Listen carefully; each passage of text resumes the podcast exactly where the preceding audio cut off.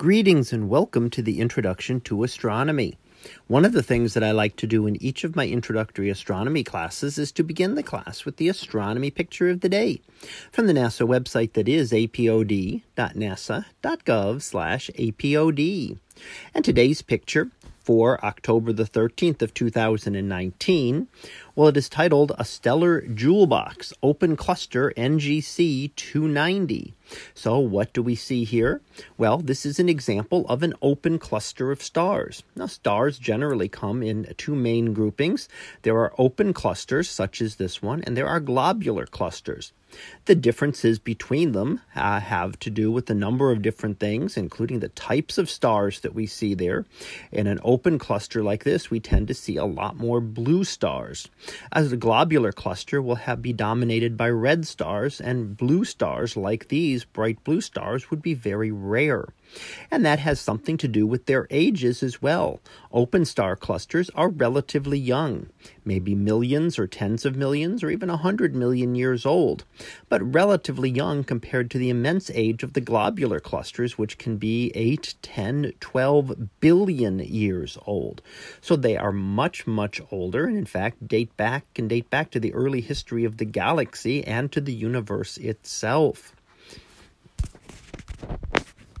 Now, clusters such as these are important and they are essentially a laboratory for being able to study the evolution of stars. Stars evolve on very long timescales, taking many billions of years in many cases to go through their lives. And how long that takes depends on the exact mass of the star, but even for the most massive stars, it would take many millions of years for it to go through its life. So it is not something that we can watch uh, as it occurs. We cannot pick one star and watch it as it goes through all stages of its life.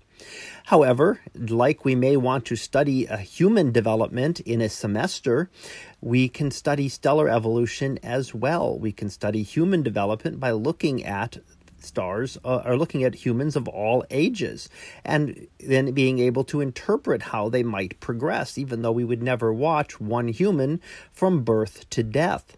Well, we can do the same thing with stars. We can look at stars at all different stages and then put, piece together how they change over time. And these are good laboratories because all of the stars in a cluster formed at essentially the same time and from the same material. So we are eliminating a number of variables, things like, like the time and like the uh, composition, which would be essentially the same for all of these stars. And that allows us to focus on how stars evolve based on their mass. So that's the uh, one difference. One thing we can't change is that stars would form of different masses. And those stars of different masses would go through their lives at different rates. The most massive stars going through their lives at the fastest rate and not lasting very long, and the least massive stars taking the much the longest time to get through their lives. Now, so those most massive stars might only take a couple million years to go through their lives.